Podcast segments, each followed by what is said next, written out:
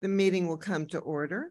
Welcome to the September 14th, 2023 meeting of the Human Rights Commission. I'm uh, Commission Chair Karen Clopton. I want to thank our San Francisco Human Rights Commission staff, Amelia Martinez Bankhead, Hatim Mansouri, and Anjanette Coates for providing technical assistance with this evening's meeting. Now I would like to open this evening's meeting with the Ramaytush Ohlone land acknowledgement. Vice Chair Shaw. We acknowledge that we are on the unceded ancestral homeland of the Ramaytush Ohlone, who are the original inhabitants of the San Francisco Peninsula. As the indigenous stewards of this land, and in accordance with their traditions, the Ramaytush Ohlone have never ceded, lost, nor forgotten their responsibilities as the caretakers of this place, as well as for all peoples who reside in their traditional territory. As guests, we recognize that we benefit from living and working on their traditional homeland. We wish to pay our respects by acknowledging the ancestors, elders, and relatives of the Ramaytush community and by affirming their sovereign rights as First Peoples. Secretary Knight, McKnight, do we have any announcements? Thank you, Chair. This evening's meeting is being held at San Francisco's City Hall, 1 Dr. Carlton B. Goodlett Place from room 416. Members of the public can join us in person or participate remotely.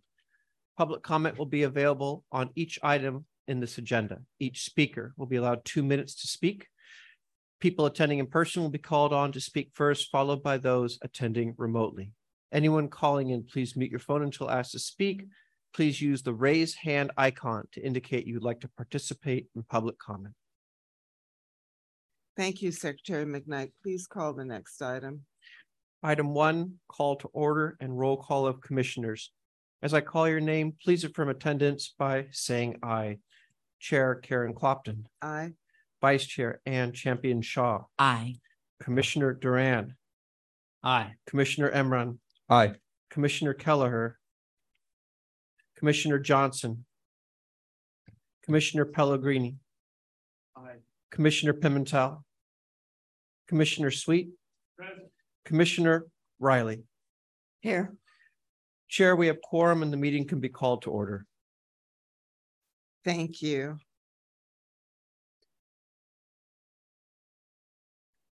Now we will open general public comment. Please note that public comment on reparations will be made dur uh, during that agenda item, item four.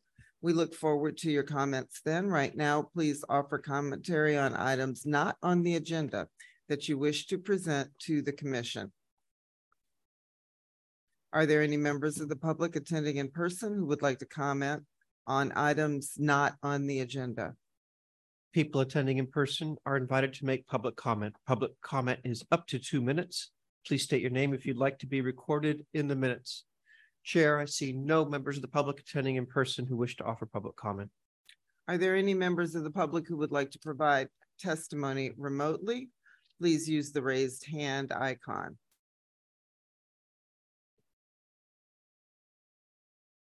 People attending remotely are now invited to make public, sorry, are any members of the public who would like to testify remotely? Chair, I see no persons attending remotely who wish to offer public comment. Seeing none, public testimony on items not on the agenda is now closed. Item three, adoption of the August 10, 2023 meeting minutes review and anticipated adoption of the minutes from the commission's August tenth, two thousand twenty-three commission meeting. This is a discussion possible action item. There will be public comment. Minutes from the commission meeting were distributed electronically.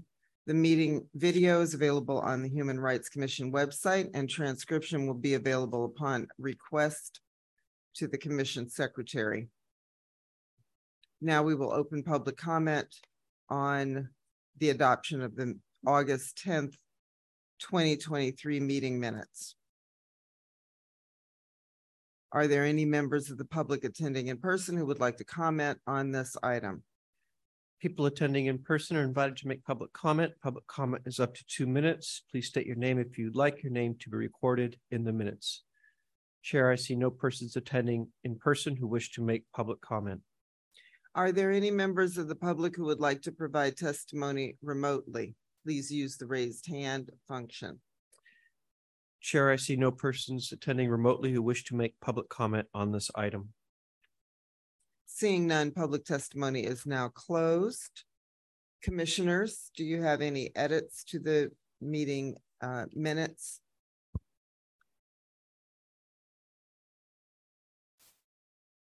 Seeing none, is there a motion to approve the minutes as submitted? So moved. Is there a second? Second.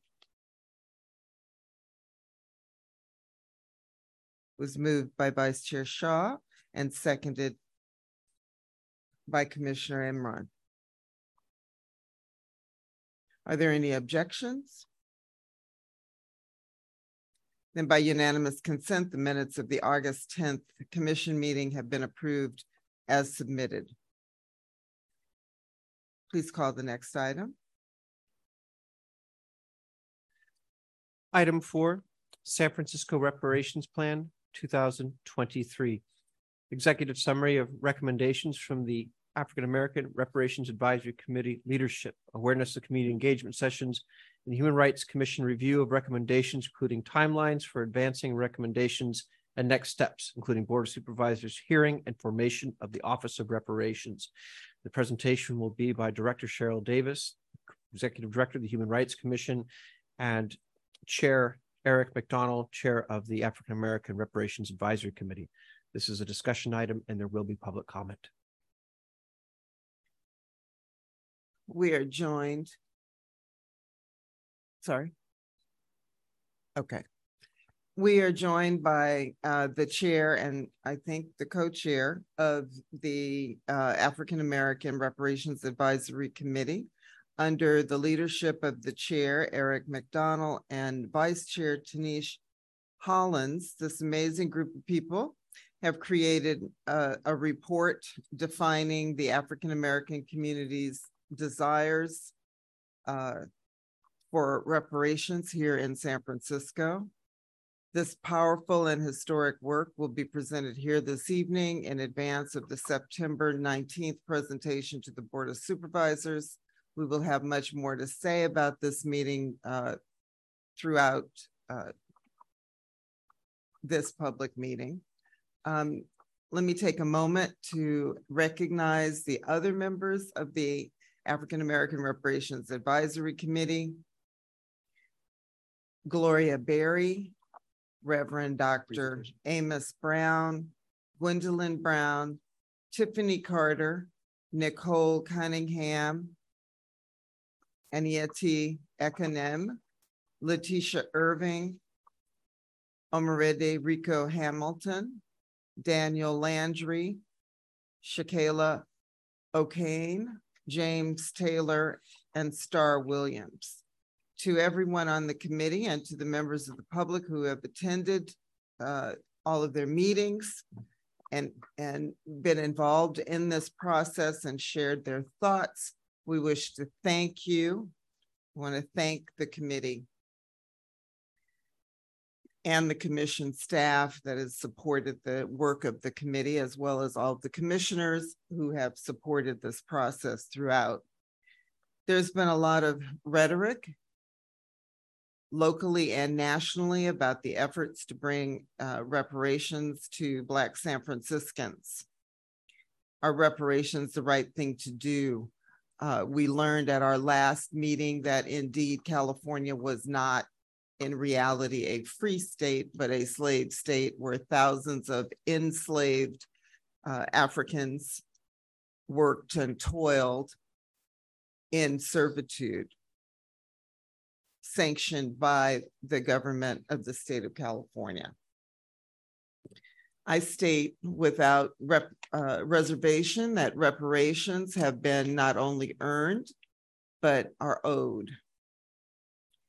They were earned by the people who worked to the benefit of this country, of this state, and who received nothing in return. They were earned by those who fought for freedom, for basic human rights, for equality, all while being denied the ability to build and retain the wealth they brought to others. And those others owe, and the, the, the succeeding generations owe reparations. Reparations is about paying that long overdue debt to people who have not only earned their place here in San Francisco, but who also deserve a return on generations of work in building this city.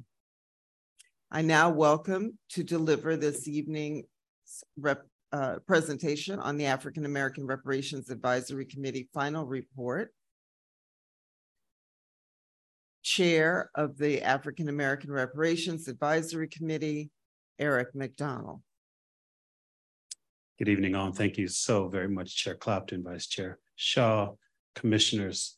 Uh, again, Eric McDonald, um, have had the honor uh, and privilege of chairing uh, the daunting work of the San Francisco African American Reparations Advisory Committee. Um, and as has already been stated, I would just add my thanks to, to my colleagues uh, who have served on this committee.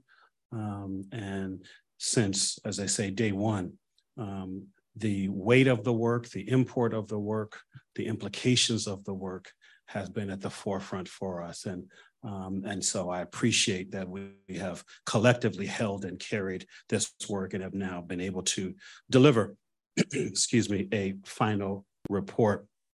Uh, let me also, just before going, walking you through the brief presentation, um, also really add my thanks on behalf of the committee to um, Director Davis and the staff that have supported us since, as I said, day one, um, and have really given us capacity we would not have otherwise had.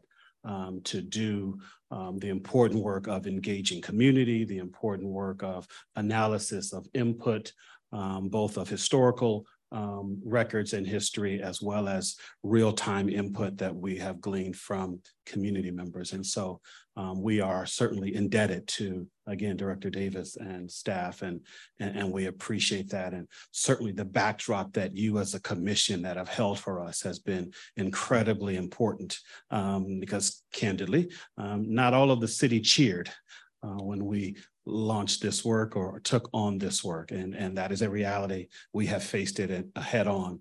Uh, and I am proud of the work that we have done. Um, with that, let me um, then walk us through. You've already seen, um, and you all know this um, well as you helped construct it, but um, committee made up of individuals with uh, some combination of expertise and or lived experience. Um, and the combination thereof has really enabled the committee to have kind of deep, robust um, an important conversation around how we could and should um, take in data, analyze and understand what it was telling us, uh, and then shape the recommendations that are now embodied in the final report. Next slide, please. Uh, the timeline where we began in 2020. I won't walk you through each of the benchmarks, um, um, but I would al also just say we don't have to go back. That's fine. Um, just that we are scheduled to sunset um, in January of 2024. Um, and important to note um, that as it stands now, and at least up and until there is an office that is stood up or some other entity, there is not a home for this body of work.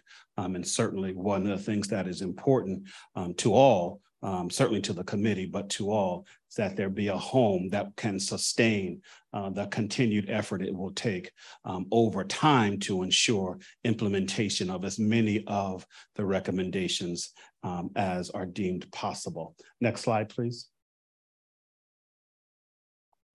So the, the, the, work has been anchored against these core kind of questions, the why reparations. Uh-oh, move too fast. There we go.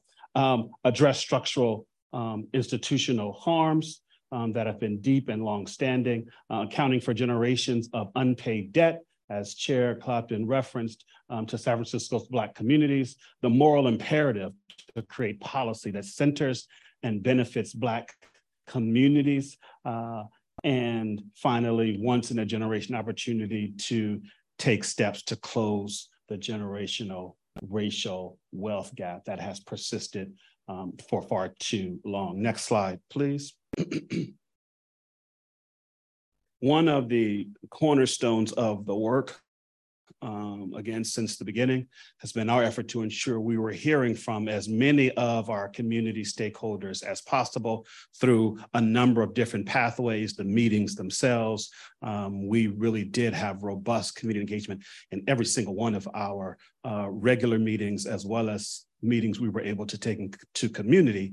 And we also, in the first six months of this calendar year, opened up a community survey online where we were able to invite community members to give their perspective and input. And so this is a brief summary of that input. Next slide, please.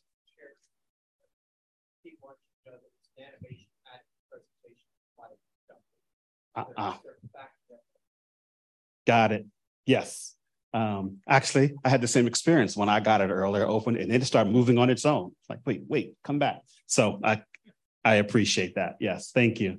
Um, so uh, we got a total, at least in this context, of 885 uh, respondents. Again, in that period uh, of the first six months of the year. Next slide, please. 71.8%. Uh, Stop it.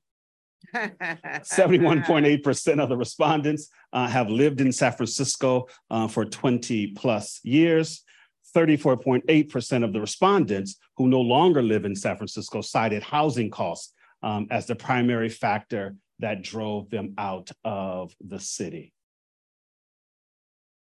Um, we asked the question, what issues are important to address um, through reparations? And here you can see uh, education, top of the list, 71%, named it home ownership opportunities next, housing, uh, employment, and then the foundational wealth building um, that all have aspirations toward. Next slide, please. And just a, a couple of comments that folks offered in writing of note. Um, one, uh oh, stop it. Uh, as an Indigenous Latina, uh, when we support Black reparations, we are better off as a society. Um, it's the least we can do, uh, and it's a starting point. Uh, and then finally, anyone deserves uh, to be treated equal uh, and have equal opportunities. Next slide, please. And so we took all of this input. Should also note that we had wonderful support from um, Stanford um, and the law school and a group of law students who did some pretty significant research around the history uh, and evolution of outmigration, uh, of the, um, the work that uh, the devastation of the redevelopment agency and its, its acts upon um, the Fillmore. Um, and all of that is embedded in this report to accompany and support the recommendations themselves. There are roughly 152, 153 recommendations um, the recommendations are embodied or categorized, if you will, uh, in the four categories of education, uh, economic empowerment, health, and public policy. And what we tried to articulate were both the systems change necessary um, in each of those areas, also the policy and practice change, and also the programmatic changes and shifts that we believe are necessary uh, to repair the harms that we have chronicled um, in the report. Next slide. So I'm going to pause here. Welcome, Vice Chair Hollins. Um, the priority recommendations, you can go to the next slide. That's fine.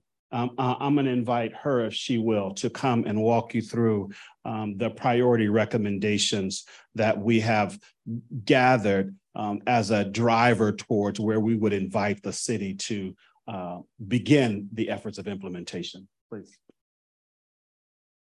Thank you, Chair McDonald. Good evening to all the commissioners. I Appreciate you and Director HRC.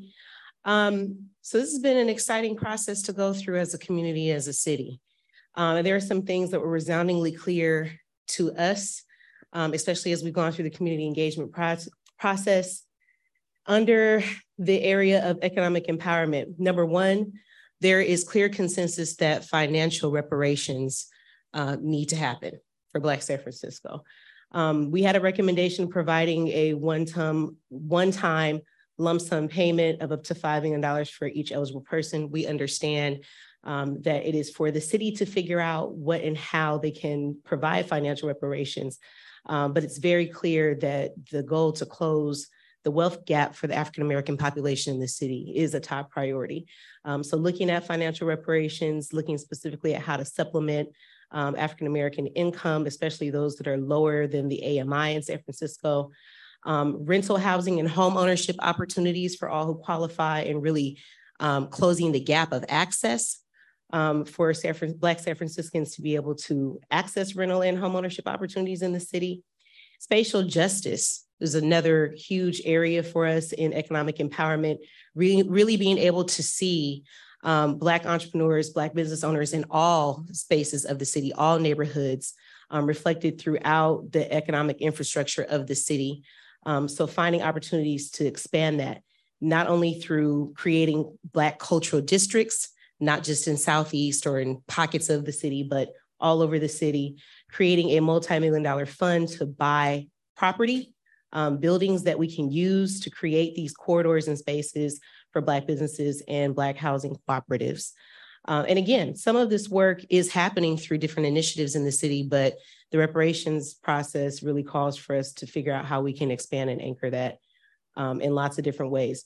Job creation and succession, you know, wanting to build out the bench of investing in um, high quality and sustainable jobs for African Americans in the city. Um, and lots of doubling down on investment in um, Black business and entrepreneurship and ownership. How are you switching this, Chair McDonald? I am not. You are not, someone else is. Thank you. Thanks for who's driving. Um, for education, again, a, a, top priority for our community. Um, there's been a huge call to establish an Afrocentric school um, for Black students in San Francisco, K through 12. But we also heard um, in the community engagement sessions um, a real desire to see pre-K um, and early childhood development specifically for African American children. Um, and so that is something that we've heard uh, a clear, resounding call for um, also the establishment of a historically Black college or HBCU. Uh, we have a lot of space, unfortunately, available in San Francisco that could be utilized for something like this in partnership with the city.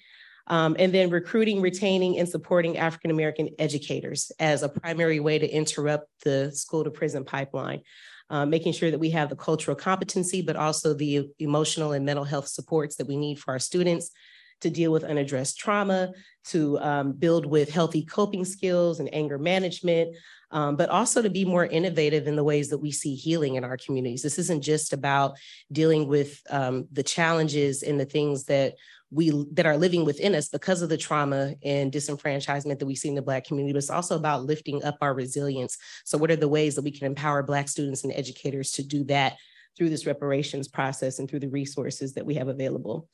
Um, working more closely with the DA and public defenders offices to implement uh, cash incentive programs. Um, and this isn't to pay people to not commit crimes. This is about closing the wealth gap and opportunity for people who are disenfranchised, um, many of them who have had past contact with the criminal justice system. We know they are less likely to be employed, less likely to be housed, less likely to be stable. So if we can close um, the financial need for individuals, we decrease the likelihood that they may commit crime or be in environments where we see that type of activity. Next slide.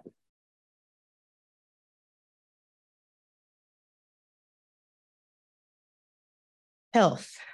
Um, it is no secret that um, the African American community in San Francisco um, is definitely at the bottom of the totem pole or the highest, depending on how you're looking at it, in overrepresentation of health issues in the city, whether that's physical uh, or mental health.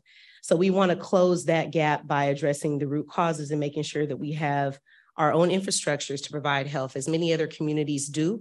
Um, we'd like to see that same investment and really um, create safe spaces where people to get access to care, removing the barriers to access to care, looking at how we expand free healthcare and healthcare programs that are specifically for African-American residents in San Francisco, making sure that we see Black doctors, nurses, practitioners, clinical spaces that speak to us and that we can um, communicate.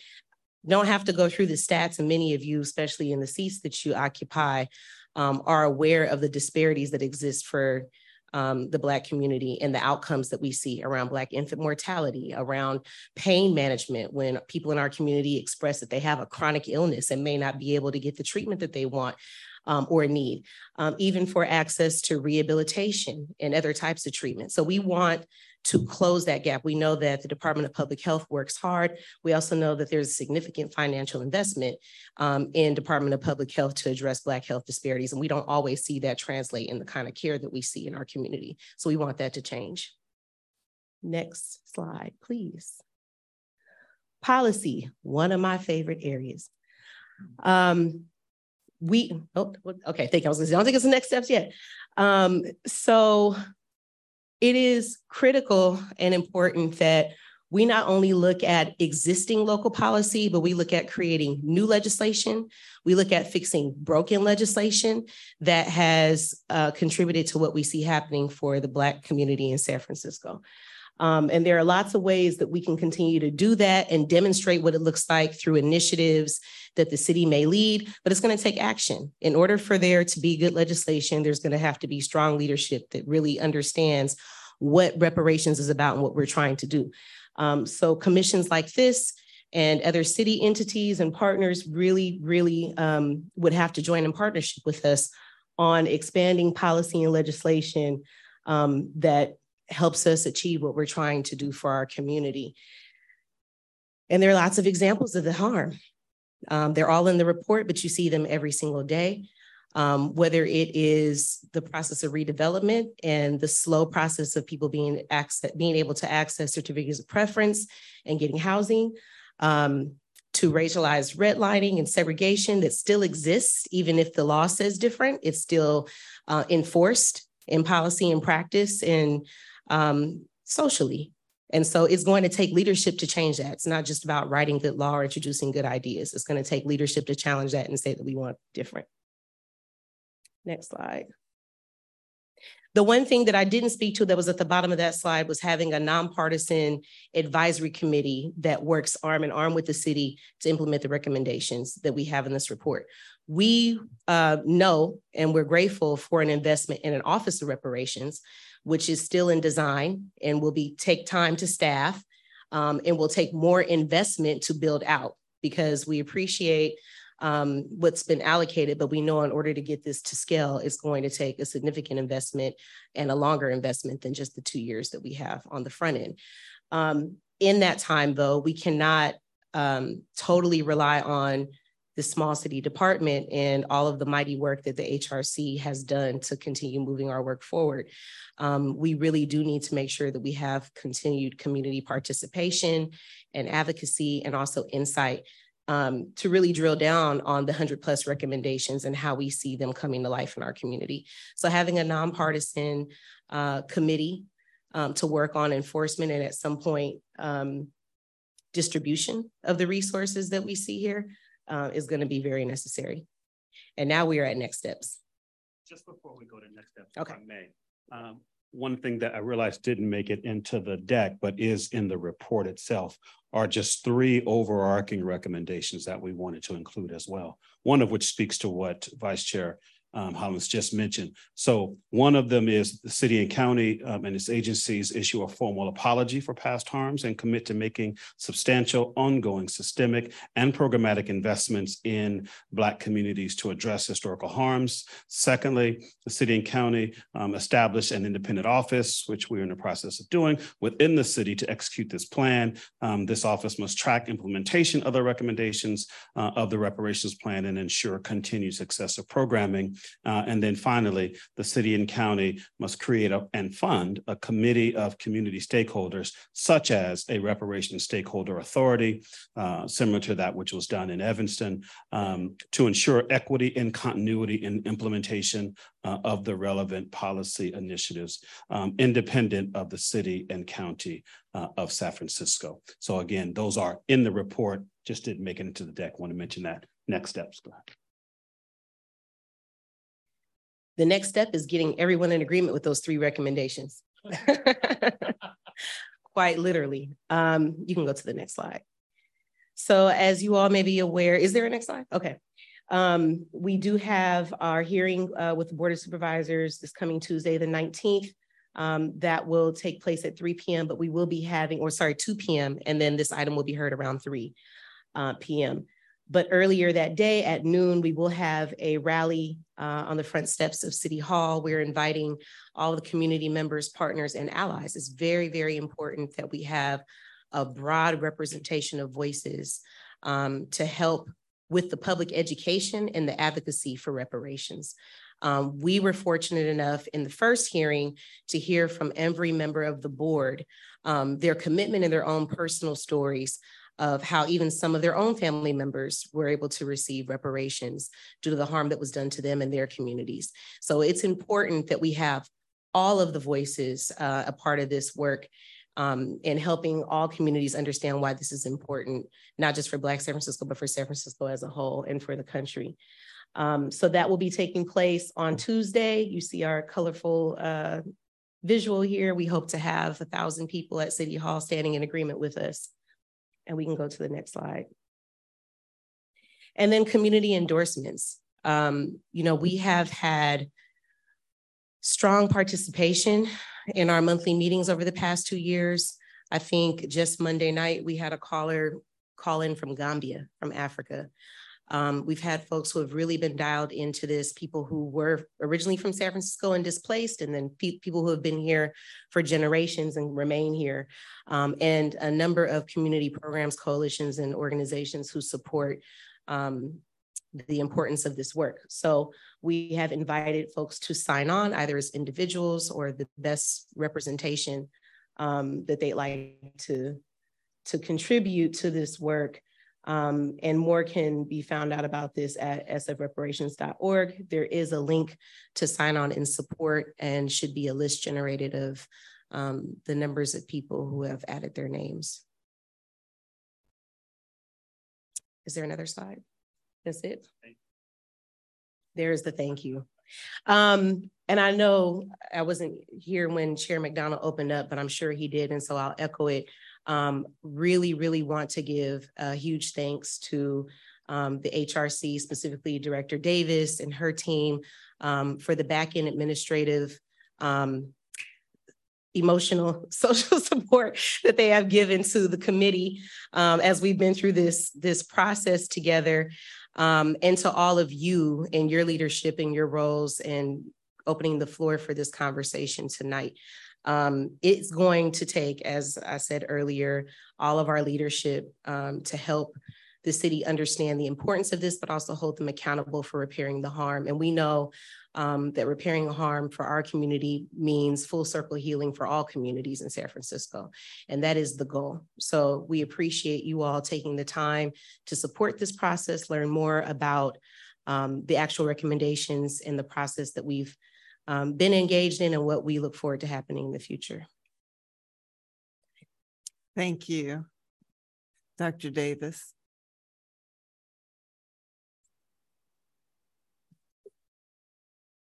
Okay, I am just waiting for the slides to come up and I will go through them. And then I think the questions will come after I do this, or did you want to do this? The, would you rather? I go We're, through. we're- after the presentation, then we're Okay. gonna go to public comment and then, and then the commissioners will will Okay. have questions. Okay. Okay. So I'm just gonna go through um the advisory committee, uh really the relationship between the HRC, the advisory committee, talk about the process, the recommendations, and the next steps. So just as background in terms of the process, um, the African American Reparations Advisory Committee was meant to advise um, the Board of Supervisors, the mayor, and the HR, the Human Rights Commission, both the director of the department as well as the commission, this body itself, and the public on the reparations plan. And so giving the updates that they've done to share the final plans. Um, in addition, the Human Rights Commission was authorized to develop um, stipends in the process um, for the members of the committee to be able to receive that, and then the administrative support. So in that regard, I definitely want to give a shout out to Brittany Chiquata, who is home with her newborn, and um, she had a baby boy, um, and um, as well as Jewel Stewart, um, Hatim Mansouri, um, Anjanette Coates, Kathy Mulkey Meyer, who is back, and I know she's listening online, um, and countless others who've been engaged, but um, and Zach Manuel as well. But I want to give special recognition to Brittany, Jewel, and Zach, who have been um, the main supporters and the administrative support for the advisory committee, being very engaged and supportive um, of that work. And I know John has been helping pitch in as needed as well. So uh, want to recognize that part of the process. We can go to the next slide. Um, so we've also throughout this process tried to be supportive when asked um, to provide consultants or think about ways that we can contribute and support the process. Um, the African American Reparations Advisory Committee was they submitted a report, a draft plan, and a final plan, all of which were supposed to go to the commission as well as to the mayor, the board of supervisors, the public as whole. And then ultimately, the Human Rights Commission was supposed to post the plans as they were presented. Um, now, if we go to the next slide, I can talk a little bit about where we are in this process and where what is next. And so ultimately, um, we're at the point where the commission, the committee submits their recommendations. Um, the recommendations were given to the board. The hearing will happen uh, next week. They were also presented to this body. This body has, and I'm not sure if this is listed as an action item, this body has the opportunity to say uh, if there are specific recommendations or if they just want to support wholly the recommendations or if there are things that they would like to advance. Um, and so likewise with the mayor, the board of supervisors and uh, the public as at large. Where we are now is that um, legislation was introduced to create the um, you know we can see that john. Oh. um, the legislation was created to um, introduce to create the office of reparations. Four million dollars was um, was allocated to the human rights commission two million per year for two years to create the office of reparations. Without approval from the mayor's budget office that money does nothing more than sit in our budget. And so we are at the position now where we need to work with the mayor's budget office as well as the city attorney's office on how we can proceed and how we can do so, if I'm honest, in a way um, you know, I have to get approval from the mayor's budget office, engage with the controller's office and the city attorney's office, and they are all going to be very concerned about the legal um, implications of any of this. And so that is just something I want to make folks aware of. No matter how much I personally may want to do something, I'm limited in how far we can move without um, engaging. So the recommendations have been submitted. Um, funding has been submit has been allocated to develop the Office of Reparations. Uh, and so as we go to the next slide, I can talk a little bit more about the next steps. Next slide too. So we are at a place now, there were um, a series of community uh, engagement sessions. Over 200 people participated in those engagement sessions over the last few weeks. Um, and we were able to look at from those community engagement sessions some of the ideas and priorities that came from that process and what resonated. I'm in the beginning of um, having some of those conversations with the city attorney's office around how to proceed and just want to say um, the conversations that I have with the city attorney are um, confidential and privileged and that and that I'm not supposed to necessarily say exactly what was told to me in those conversations, but that we have been having them and are beginning to uh, advance some of the the ideas and how to best do that in a way um, that is within the bureaucratic process. Next slide. So um, I just mentioned that. So the main thing is to make sure from the city attorney's office that as I move forward and anything that I discuss publicly um, is we are sure that it that they are legally sound and that we will be able to advance them. Next slide.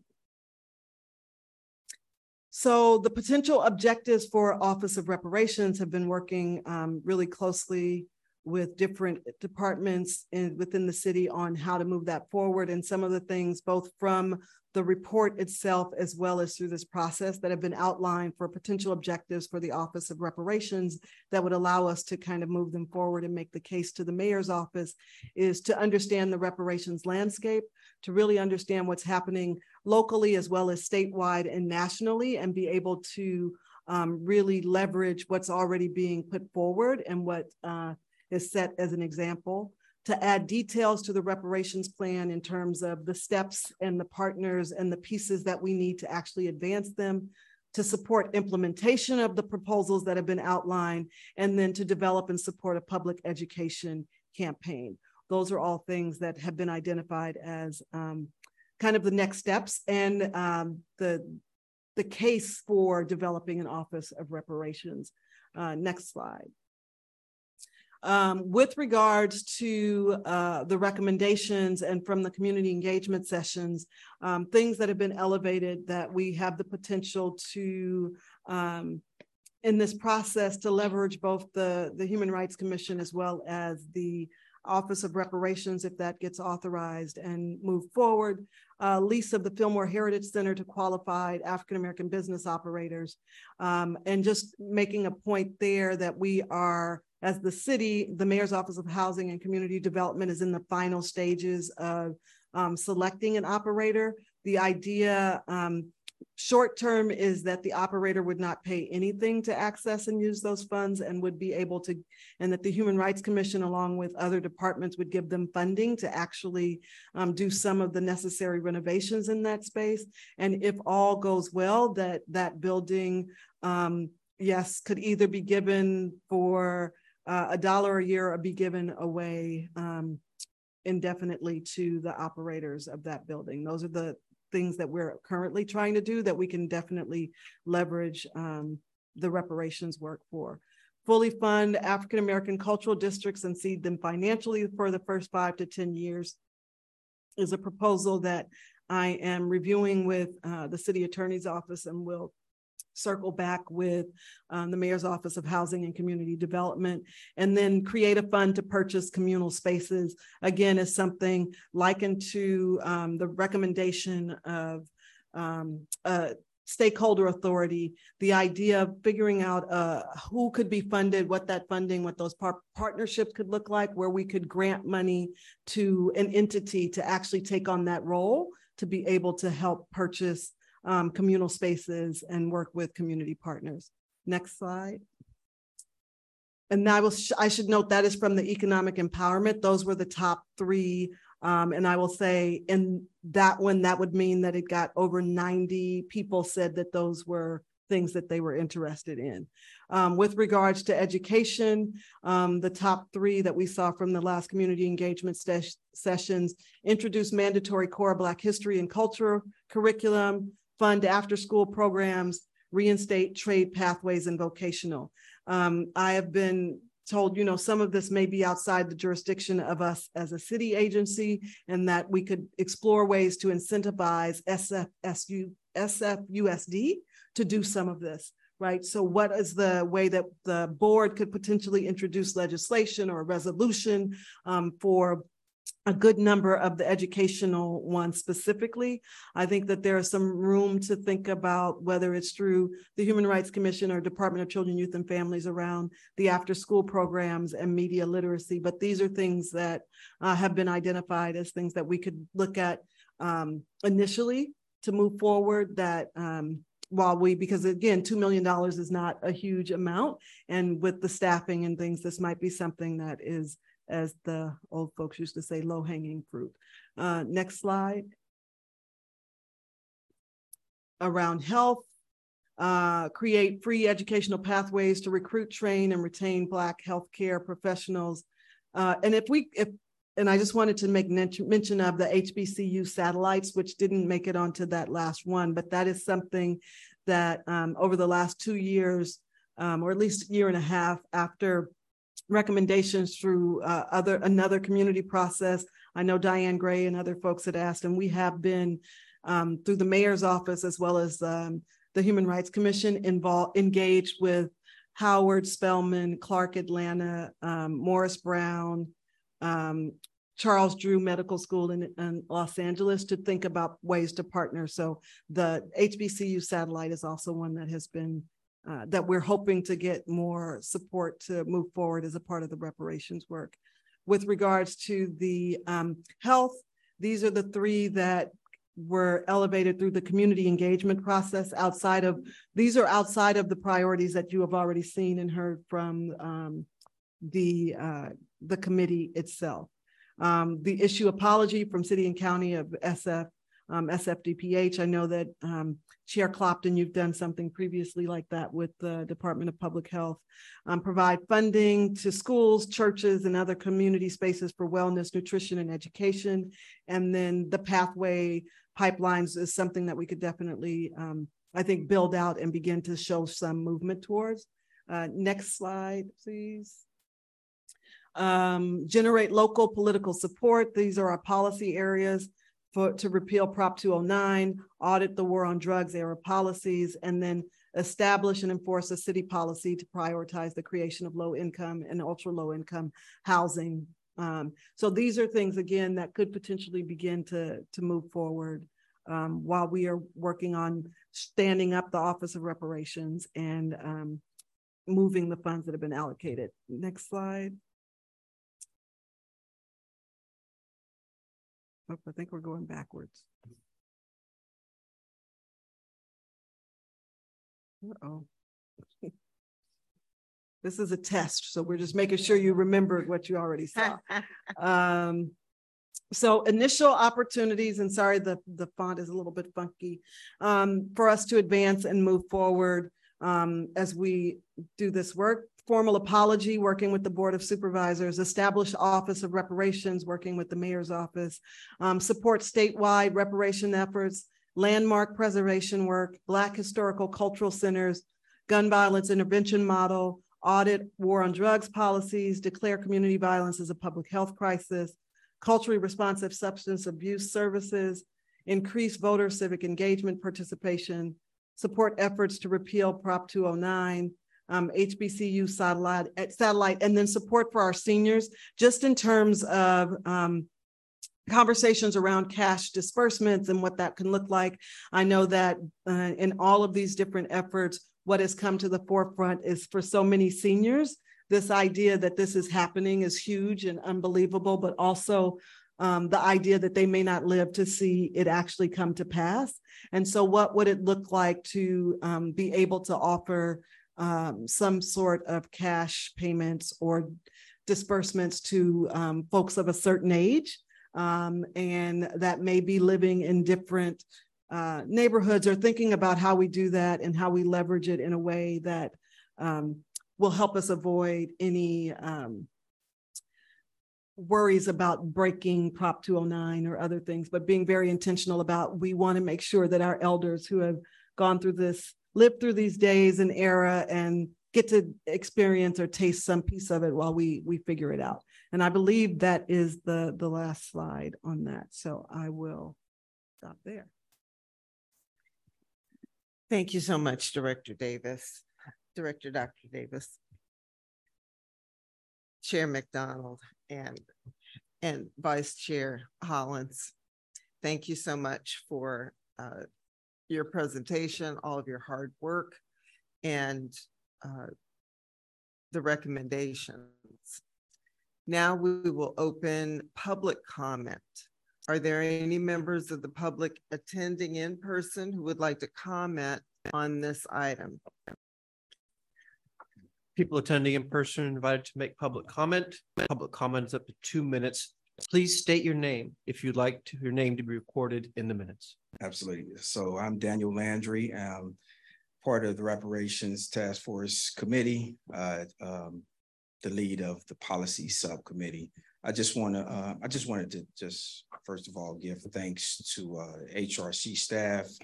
Um, of course, all my, uh, colleagues, uh, Chair McDonald, uh, Tinisha Hollins, and other members of the task force, as well as Shamann Walton for introducing, uh, this legislation that called this body into existence.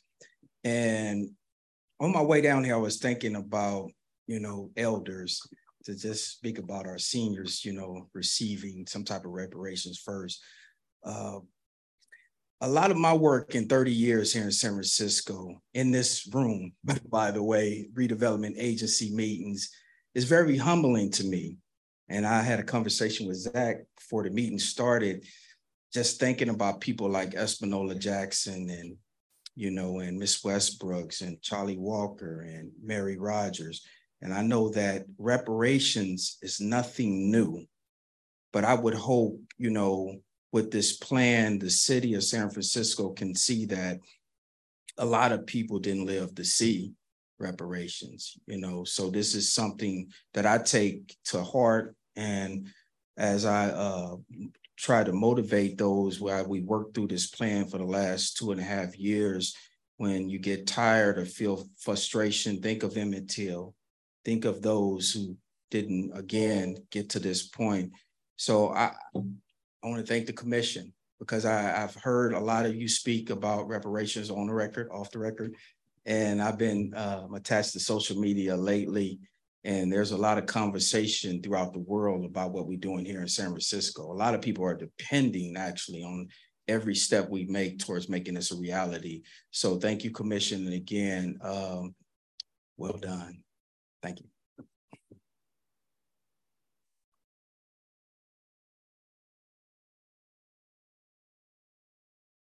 Hello, my name is Taylor Zachary. Um, I'm a risk manager in the FIDI. Um, I was born in Berkeley and my mother and I moved to Ohio after the financial crisis and I moved back here. I am a member of the Mechanics Institute, the oldest chess club in the country. And there's a principle in chess to um, basically one of the highest orders of generalship is to defeat your enemy's will to fight rather than actually defeating the enemy. And so throughout history, they've not defeated our will to fight. And so I just say thank you to the commission um, I know that uh, the laborers are few and the harvest is many, uh, many. So keep your endurance.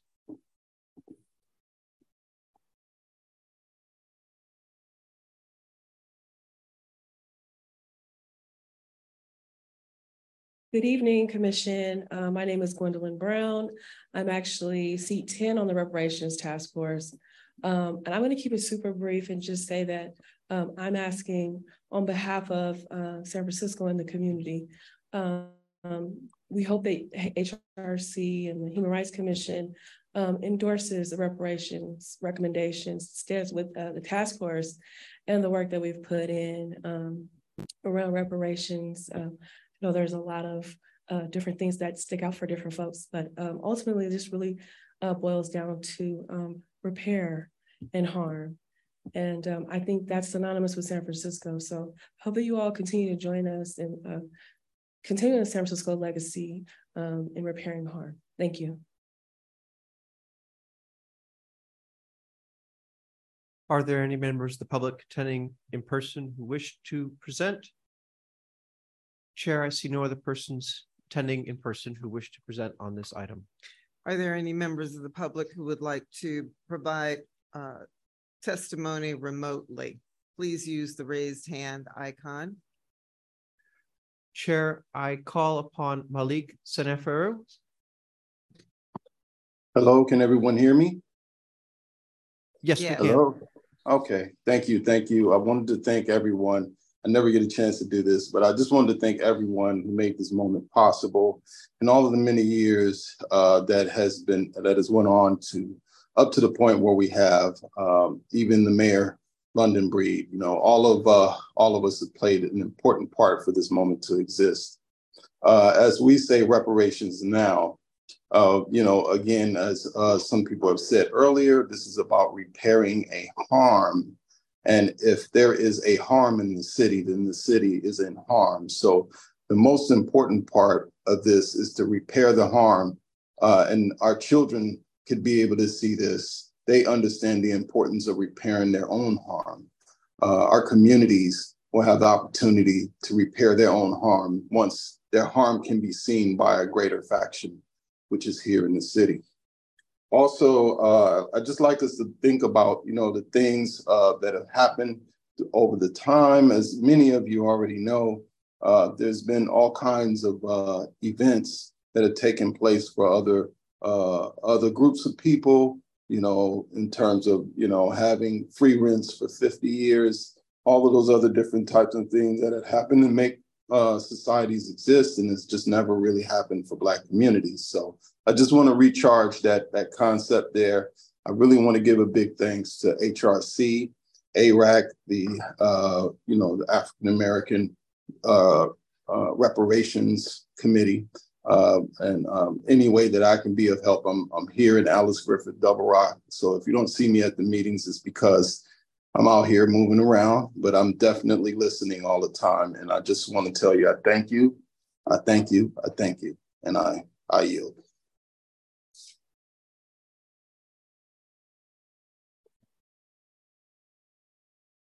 Are there any members of the public attending remotely who wish to offer public comment? If so, please raise your hand. Use the hand icon. Chair, I see no other uh, Wait one, I calling upon Nikia. Hello, everyone. Um, my name is Niqua Jones. Um, I am a um, San Francisco born and raised, and I just want to come in here first and say thank you to everyone that's here, and two for allowing us, the ones who don't necessarily have a voice, to be heard. Um, this is um, monumental to the growth of San Francisco. And so, again, I just want to say thank you. And I hope we can continue to support the recommendations um, for the next hundred years, honestly, um, so we can, uh, um, again, continue to repair the harm that has been done to, the, to our communities. Thank you and thank you. Thank you. Next, I will call upon Elliot. Hi, uh, my name is Elliot Hellman. I grew up in this city. Um, I'm not African American, but this is like people said, this has been a long time, time coming. We know, you know, I think most white people at this point are aware of all the stumbling blocks that have been put in front of our African American friends and neighbors. And it's, it, I think reparations, as somebody said earlier, it will repair the harm that's been done to all of us, to our community and to our city. So I really appreciate that we're given the opportunity to face up to what we've done and to try to make amends. So thank you very much. Thank you. Are there any other members of the public attending remotely who would like to offer comment on this item? Chair, I see no other persons attending remotely who wish to offer comment on this item. Seeing none, public testimony is now closed. There was a hand that popped up very quickly. and Oh. Went back down. I has not come back up and so we can proceed. So- If they raise their hand again, I'll let you know. All right, well, we're gonna move along and at this point on, on this item, uh, public testimony is closed. All right. Commissioners.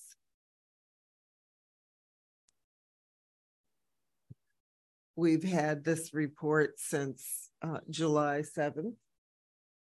And, uh, everyone has reviewed it. We've had an executive summary, which is excellent. Uh, we had, we dedicated our August tenth meeting to uh, reparations and the pr- excellent presentation by Professor uh, Pfaelzer on California, a slave state, and all the different reparations movements. So this isn't a new concept. Many other groups have received reparations, which we've learned in depth about those particular groups and those initiatives. We've also been educated by the community and the public on the importance of reparations and on San Francisco's unique situation with respect to not only redlining, but also uh, with eminent domain and the redevelopment process, which as James Baldwin uh, so famously stated, sounded like Negro removal to him, and indeed it was. Given all of that, please have your comments, contribute your comments and concerns. I am urging for an endorsement of the, and a unanimous one at that, of the recommendations. Um, and with that, we'll start with Reverend Shaw. Um, I'm very emotional right now. I am. Um, just to see it all coming to fruition.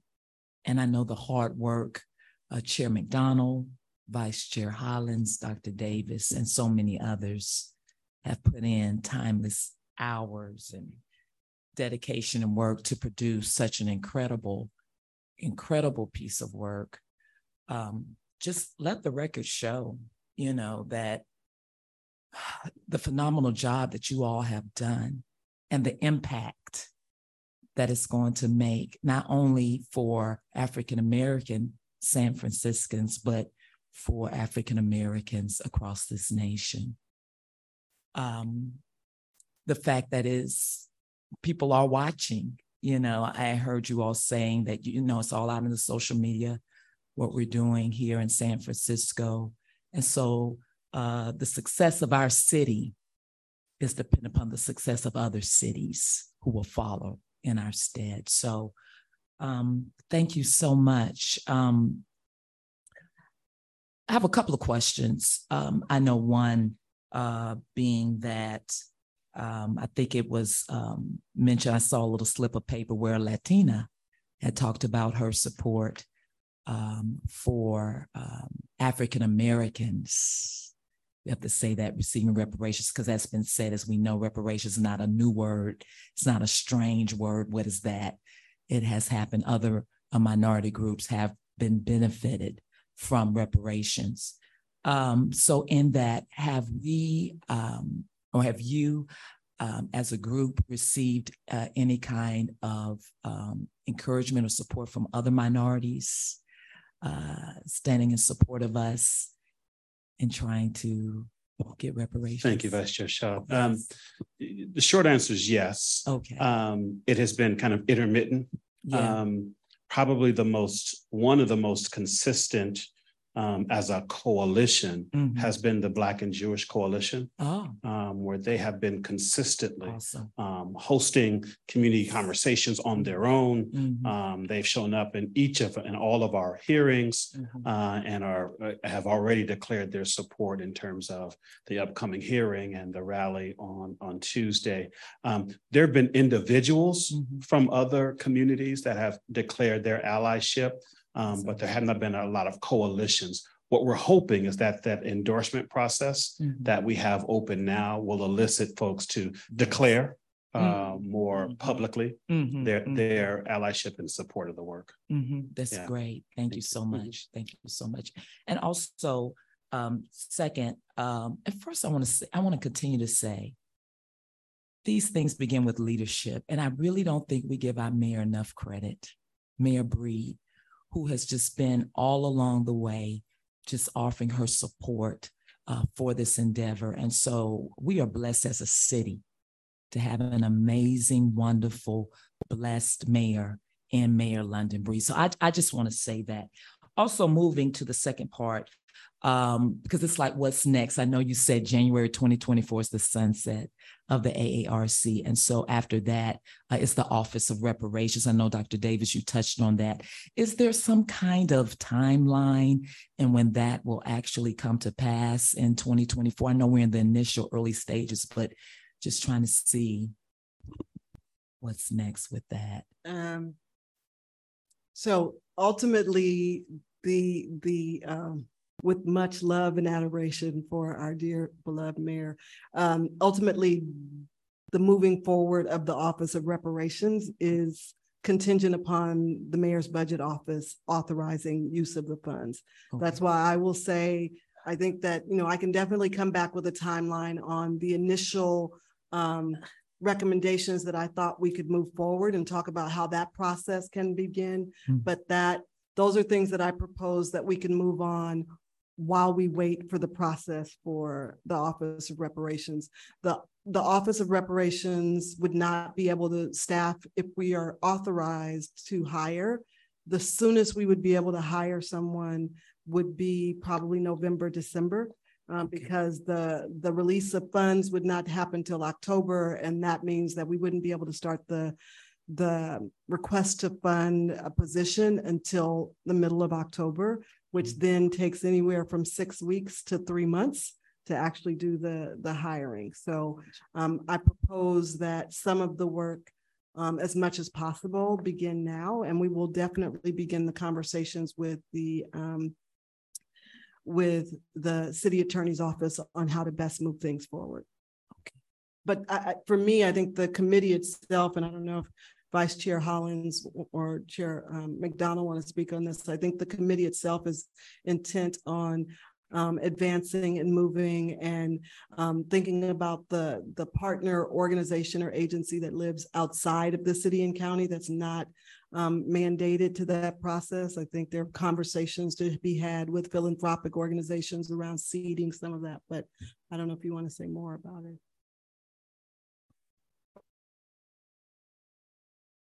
Thank you, Dr. Davis. Yeah, that is the intention, right? We know that we cannot, while the city obviously has an obligation to work through uh, and commit to this process, we can't solely rely on the city and county um, for the support and implementation. And we've seen this modeled in other cities across the country um, who are looking at this model or trying to get it in some iteration that um, having relationships with philanthropy or outside entities is for sure a smart move. Um, and so it's work we continue to do to build those relationships, but also see um, how we can get it. I also want to add that another huge piece of this, you mentioned uh, Vice Chair Shaw about um, allies and folks outside of our community, Mhm. is the need for us to really build out a strong public education component around reparations that translates for all communities in San Francisco. So that, of course, would not be something that the city itself could hold, but the community could lead and could lead in partnership um, with outside entities. So those, that's the kind of things that we're looking at. Great. Thank you so much.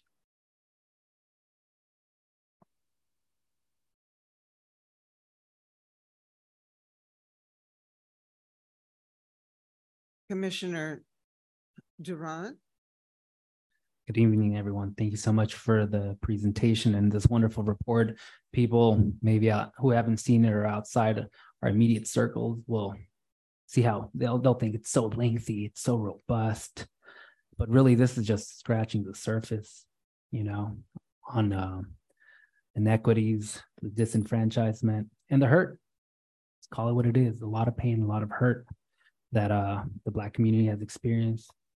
And um, so I just want to acknowledge that first and foremost. Um, and and I, I see the great work that the HRC staff, Mega Black, um, uh, the reparations uh, platforms are doing on social media to get the word out and to engage with the community. Uh, given that there were about 200 plus folks present at those ongoing sessions, I'm just curious because uh, I, I I'd like to know if there were any focus areas with oh two questions any focus areas within the report that seem to still stand out or stood out in particular to uh, to the community members? And uh, follow up question: uh, Were there any areas that may not have been covered or fully covered in this report that came up by certain community members? I, I will start by saying, I think, you know, we were pretty, um, pretty clear with community members when they came in that the final recommendations have been presented and that we weren't going to be able to necessarily art, um, augment the report. Um, I will say the one thing that, um, that has been a, a through line for a lot of this is around certificates of preference and the ineffectiveness of that to some degree and folks asking about housing and and those pieces. And so i think that there's something that we definitely connected some folks with new community leadership foundation which is leading a lot of that work. So that that was one area that was that is actually in the report but that people were like we need to do more in in that regard. And then i will say you know i will leave it to um, the chair and the vice chair to speak uh, about some of it but i will say um, the thing that folks really wanted to make sure of is yes, people want a cash payment, but if we look back at the um, legislation that introduced the African American Reparations Advisory Committee and what folks said is like, don't forget there are a hundred other recommendations in this report, and that a part of this is about making sure that harms don't continue. So if we give people money and it, like in the days of um, Jackie Robinson or Hank Aaron and other folks that got money and then weren't allowed to buy in certain places in the city, then if we still have those de facto kind of uh, rules, um, then it's gonna, it won't make any difference how much money we give people. If they are still, if people are still walking past you on the street, clutching their purses and moving their babies, then it, you know, like the money only goes so far. So people have been very clear about don't try to um, make it seem like, as we've gotten some of the emails, that, you know, Black folks are being greedy when actually the money is about the past harm and the other recommendations are about the continuing harm. So I would just say, um, get past the $5 million and look at all the other things that are in there. But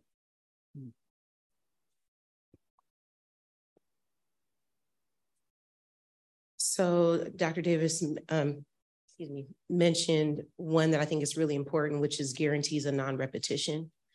And how do we ensure that? So how do we prevent similar or additional harm from happening through policy? It's also through socially in practice, just how people orient themselves to the Black community in San Francisco. Um, but being intentional at looking at policies, whether we're introducing them or changing them, how specifically do they impact Black San Franciscans? The other one um, is uh, around forgiveness for loans, debts, um, and when, I won't say if, when there is a cash repair, making sure that that cash repair doesn't conflict with other subsidies or financial um, situations that many of our Black San Franciscans may be in. We know the truth that in order to live in this city, um, a good number of people who are in our community are here because they have subsidized housing or they have fixed incomes. So if there is an influx of resources like cash repair, how do we make sure that this then doesn't disqualify them um, from their housing or their SSI or anything else that they have as a safety net to stabilize their lives? Um, and that's something that obviously we have to look at the legality behind, but also create a pathway um, so that people are not having to choose between having a benefit to repair harm that they are entitled to, and then just being able to survive and stay here in the city beyond that. Two things that I would just name briefly. That is, one is that's in, and one that in hindsight wish we had um, positioned more prominently. The one that is in, that has been a, a part of the current community engagement and a theme throughout from community um, is um, that space of economic development that focuses on entrepreneurship, access to capital, um, so that folks can begin to, again, chart their own course towards building um, um, uh, I'm sorry, economic wealth, right, and capacity. Um, as then that's on the individual side. And the other part of that equation has been and theme has been um, access to the opportunities on the public sector side around the letting of RFPs um, and access to those opportunities around construction um, and development that repeatedly, at least as we hear from contractors and um, black black contractors that have limited access to, um, either it's because the the qualifications are so high that they are excluded. Um, you know, whether that's intentional or not, some, in some ways is irrelevant. Um, it, it, it happens. Um, and so that, that, and that has been a, a consistent theme kind of throughout. Um, one area that we did not name as prominently that as I think about it now, I, I, I wish we had, quite frankly, um, and, and, I think I'm hopeful that there's a way for us to bring this into the equation. And it speaks to the hurt and the pain that you referenced, mm-hmm. right? There's a whole element of truth and reconciliation that kind of sits on top of or beneath foundationally mm-hmm. all of this work, right? Folks have been harmed and been harmed over generations. And so the wounds and pains are deep um, and uh, significant. And I believe we need uh, elements of truth and reconciliation when we look at, you know, what South Africa was able to do, right, in, in, in their country. I think we need similar efforts here um, that blend these efforts, these tangible efforts of repair with these social and emotional uh, efforts of repair as well. Thank you. Mm -hmm. Thank you.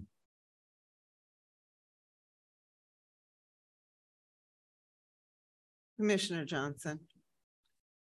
Hello, uh, I want to also thank the leadership for this amazing report and the entire committee.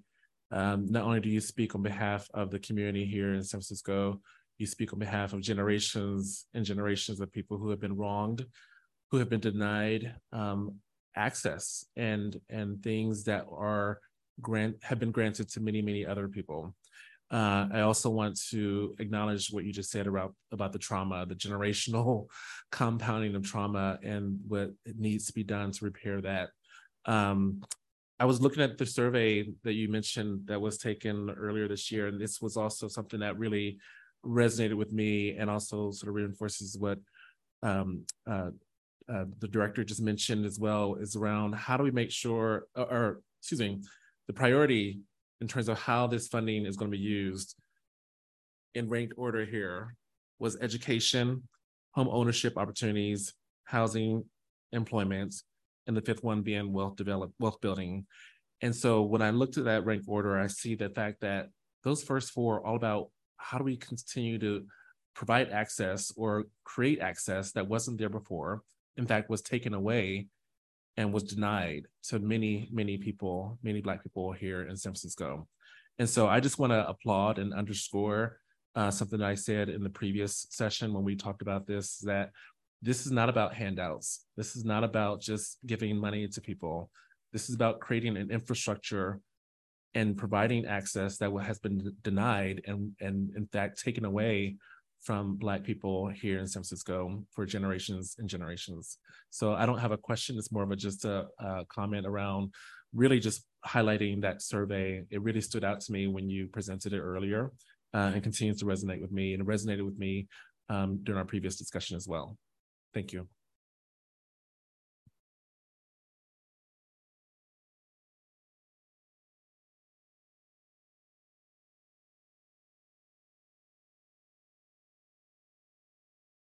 Thank you. Uh, thank you, Madam Chair. I just want to thank uh, all the presenters today. Uh, it's a very historic day, just uh, nonetheless. And, and I believe uh, when it's all said and done, when it's all said and done, history is going to celebrate you all for your work, for the, for the courage, the strength, um, the dedication, and all the hours um, that it took to prepare uh, something that's not only going to be read in this city, but it's going to be read across the country and, and, and the world, for a matter of fact as we know, slavery, slavery is, is this nation's original sin, and, and we are trying to work uh, towards a restorative justice because um, we know that the past affects the present and, and the future as well. Um, Chair McDonald, you, you mentioned uh, earlier in your presentation that there's critics in this city and, and across California and across uh, this nation I, my question to you is those, for those critics who say that this country has already paid for reparations to African Americans through affirmative action, how, how would you respond to that?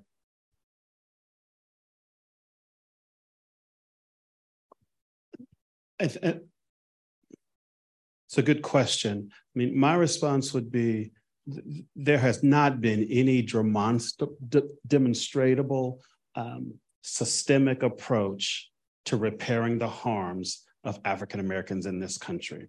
Um, the efforts that have been languishing um, in Congress for the last 40 years um, around HR 40 um, continue to languish. Um, have there been episodic moments? Arguably, yes, but systemic? Arguably not at all.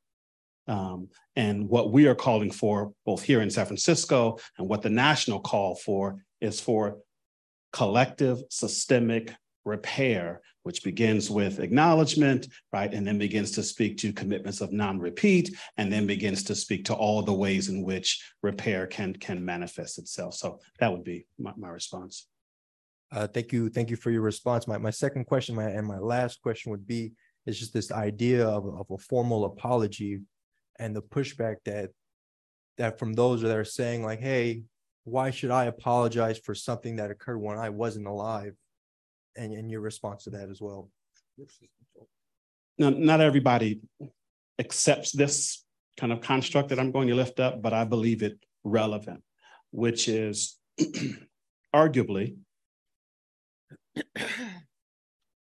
over history, many outside of Black community have benefited on the backs of not just the acts of chattel slavery, um, but all of the systemic and structural racism that has created favorable opportunities for other communities outside of Black folks.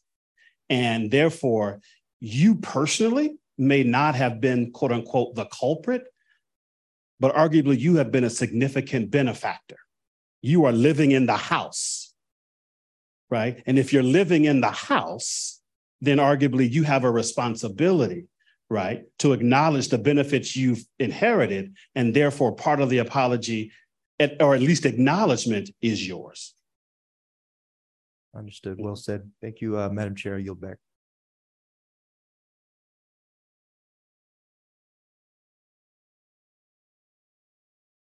Do any of the other commissioners have anything to add?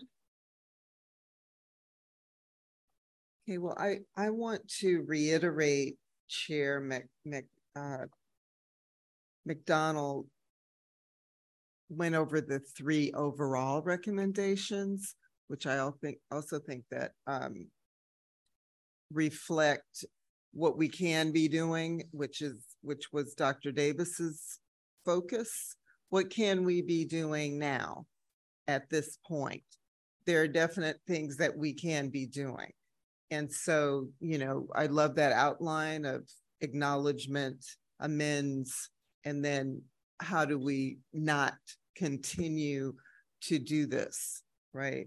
Um, but I just want to repeat the overall recommendations so that they're clear uh, to everyone so that we can then think about what our endorsement looks like. Uh, the city and county of San Francisco and its agencies must issue a formal apology for past harms and commit to making substantial, ongoing, systemic, and programmatic investments in Black communities to address historical harms. This is something that we can do. This is something that we have done with the indigenous population under tribal leadership. Just as we have done that, we open our meetings with the land acknowledgement. The American Indian Cultural District was established. Now we're looking at land reclamation. Um, so these are all part of the steps and we it's not new. Um, the second, the, the city and county of San Francisco must establish an independent office of reparations within the city to execute this plan. This office must track implementation of the recommendations of the reparations plan and ensure the continued success of programs. It's one thing to have a, a task force for a couple of years uh, and shelve things. Having an office that is fully funded and a regular part of the budget makes total sense in terms of implementation. Um, so that we haven't given lip service. We know that 2020 in that summer when we were able to all stand together, come together and demand action, including the passing of the ordinance that established the committee, that established uh, the Dream Keepers budget as well. All that happened then. And then since September of 2020, we have seen an extraordinary backlash and moving backwards. And recent surveys and polls show that the majority of Californians oppose reparations. Not that they know what they are, uh, but they've always, uh, in terms of Black people, in terms of African American people, uh, it's a sidebar or even the butt of a joke, as opposed to that's never been true with talking about the Japanese Americans who were interned during World War II. Uh, and they were Americans. So we are Americans.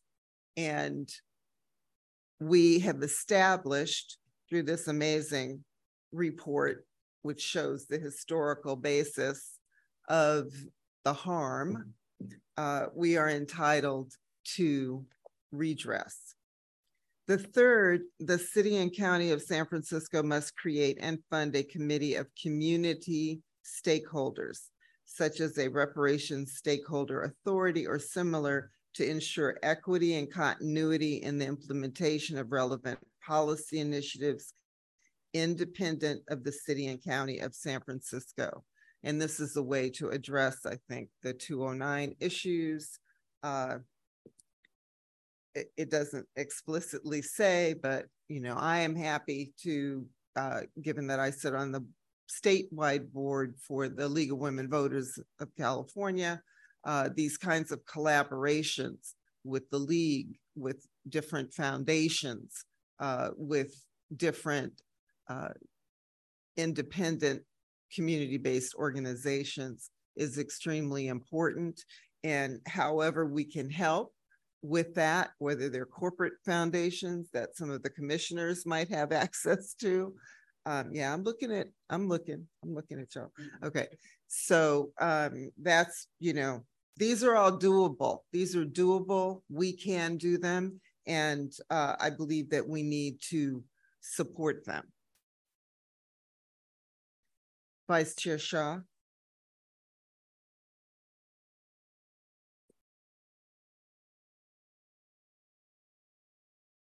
Oh, my mic. There we go. Thank you, Madam Chair. I move that we endorse the report and add our names in support of the report. Is there a second to the motion? I second. It's been moved and seconded. Commissioner Sweet, their discussion.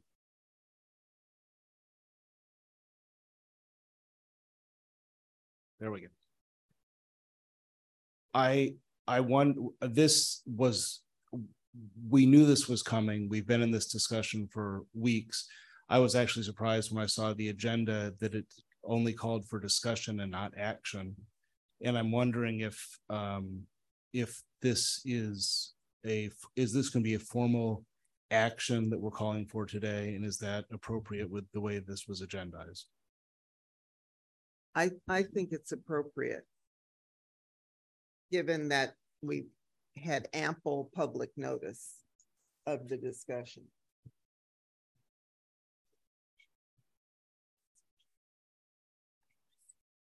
They should know with my photo.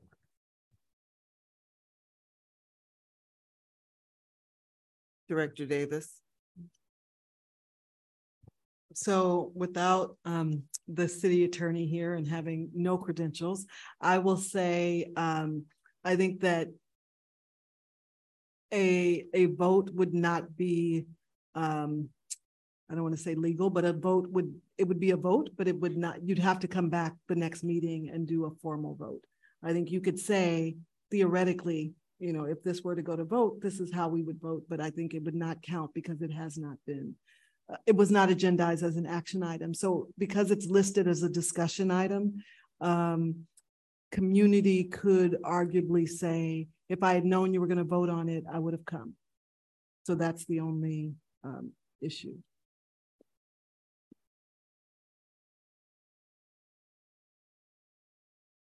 Well, I'm, uh, I think we should take the vote uh, and move forward with it. And if we need to, again, ratify it uh, September 28th, that's fine too.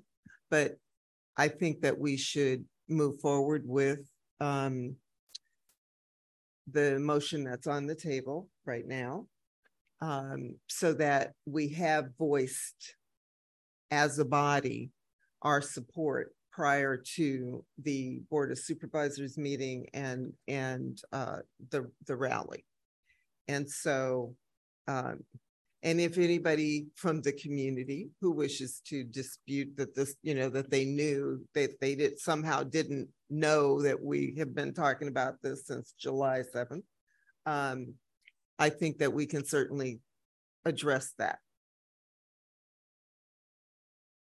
And if that sounds like the take initiative, act now, seek forgiveness later, that's precisely what it is.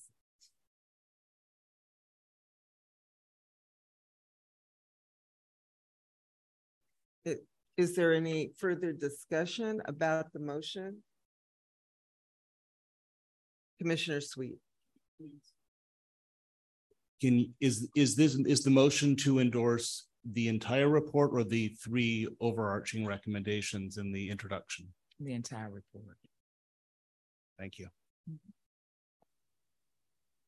Do you want to read the motion again? Sure. I move that we endorse the entire report and add our names in support of the report.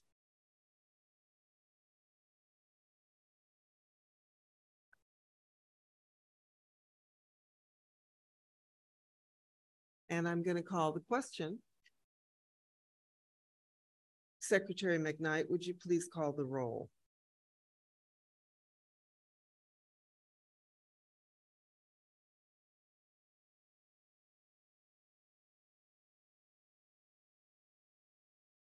As I call your name, please uh, signify with aye uh, in regards to accepting the motion as presented by Vice Chair Shaw. Chair Clopton, Aye. Vice Chair Shaw, Aye. Commissioner Duran. Aye. Commissioner Emran. Aye. Commissioner Johnson. Aye. Commissioner Pellegrini. Commissioner Sweet. Pass. Commissioner Riley.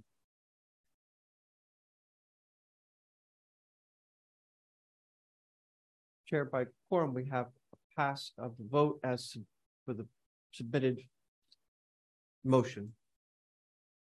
The motion is. Motion carries. Is, the motion carries.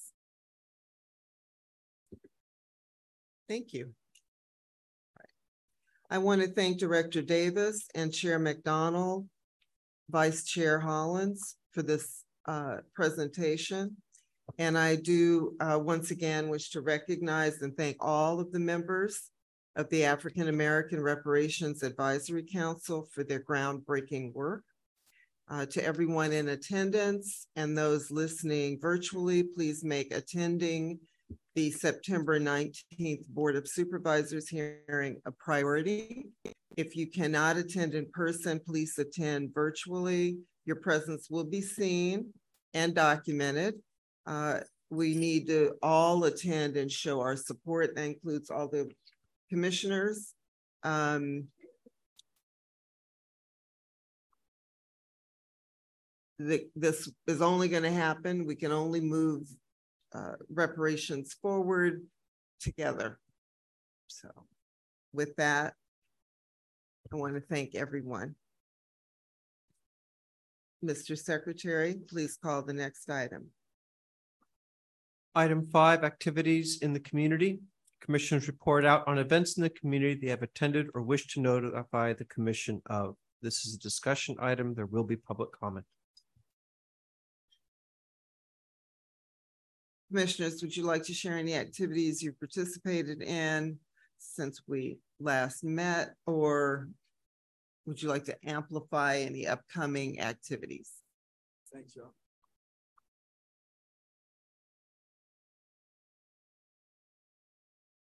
Commissioner Duran. No, just uh, I want to say how happy and glad to have uh, crossed paths with you, Commissioner Yee Riley, at the um, San Francisco Lowrider Council King of the Streets event, uh, which also included a partnership between Asians Are Strong and Carnaval San Francisco, so that we can uh, meet, network, share stories, share space, and have a great time. And uh, that tomorrow is the uh, Mexican Independence Day El Grito um, here at City Hall, hosted by our very own Mayor London Breed. And at the Civic Center Plaza, we will have uh, resources, music, and a great time. So everyone's welcome tomorrow from 3 to 8 p.m.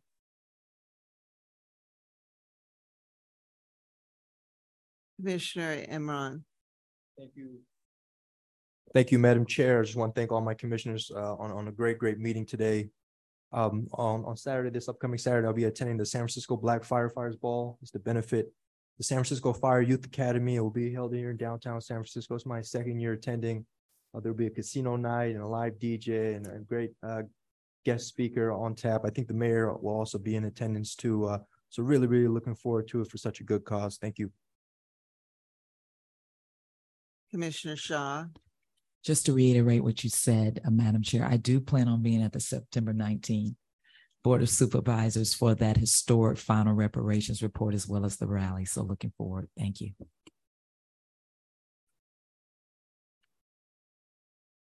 I know we saw the flyer, but what time is the rally? Noon. Okay, so, okay, so noon and then two o'clock is the meeting and three o'clock is the agenda, agenda item. Okay, got it. Commissioner Riley. Yes, I also want to uh, say that I enjoy uh, the Asian and Latinas cook out. Um, there was a mariachi band and Mm-hmm. was excellent, delicious uh, food, Latinas and Asian food. And I want to thank uh, Commissioner Duran for organizing that. It was a great event, well attended. And I also attended the uh, Women Equity uh, Roundtable discussion with the Speaker Emerita Nancy Pelosi. That was really well attended as well. Is there, is her mic on? You can hear me? Barely. It's on. It's on. That's better. Okay, and um, the Stand Together SF and Campaign for Solidarity meeting was um on the twelfth. Um, the meeting was at the uh, Booker T. Washington Center. And uh, we met representatives from uh, many different organizations. And uh, the center is uh, very well run. I was very impressed. And they offer um, after school programs and many other youth programs as well. And they were able to house, uh, provide housing for 50 families in that small place. And we, um, we um, uh, visit one of the empty ones and it was really great. And um, it was a very productive meeting and thank you to uh, Secretary John McKnight for all your hard work for organizing it and invite all of the um, different organizations. Um, well, it's getting better every time. So hopefully our next one will have a lot more participants. Thank you. Thank you. Well, I will definitely be here on Tuesday. And with that, I will open the floor to public comment. Are there any members of the public attending in person who would like to comment on this item? And, and this item are the activities in the community.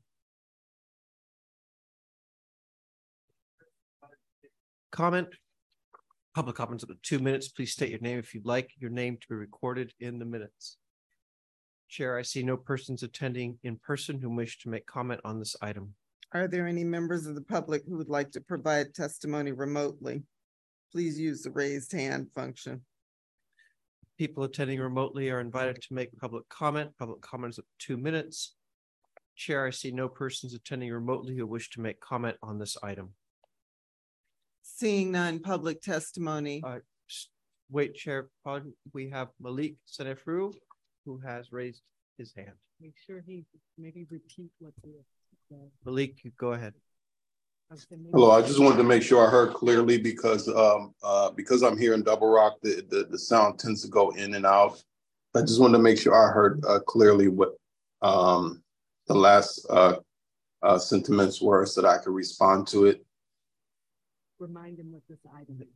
This item is uh item five on the agenda, which are the community, the activities in the community of the commissioners. Okay, wonderful, wonderful. Uh, I, I just want to make sure I had it right before I start communicating.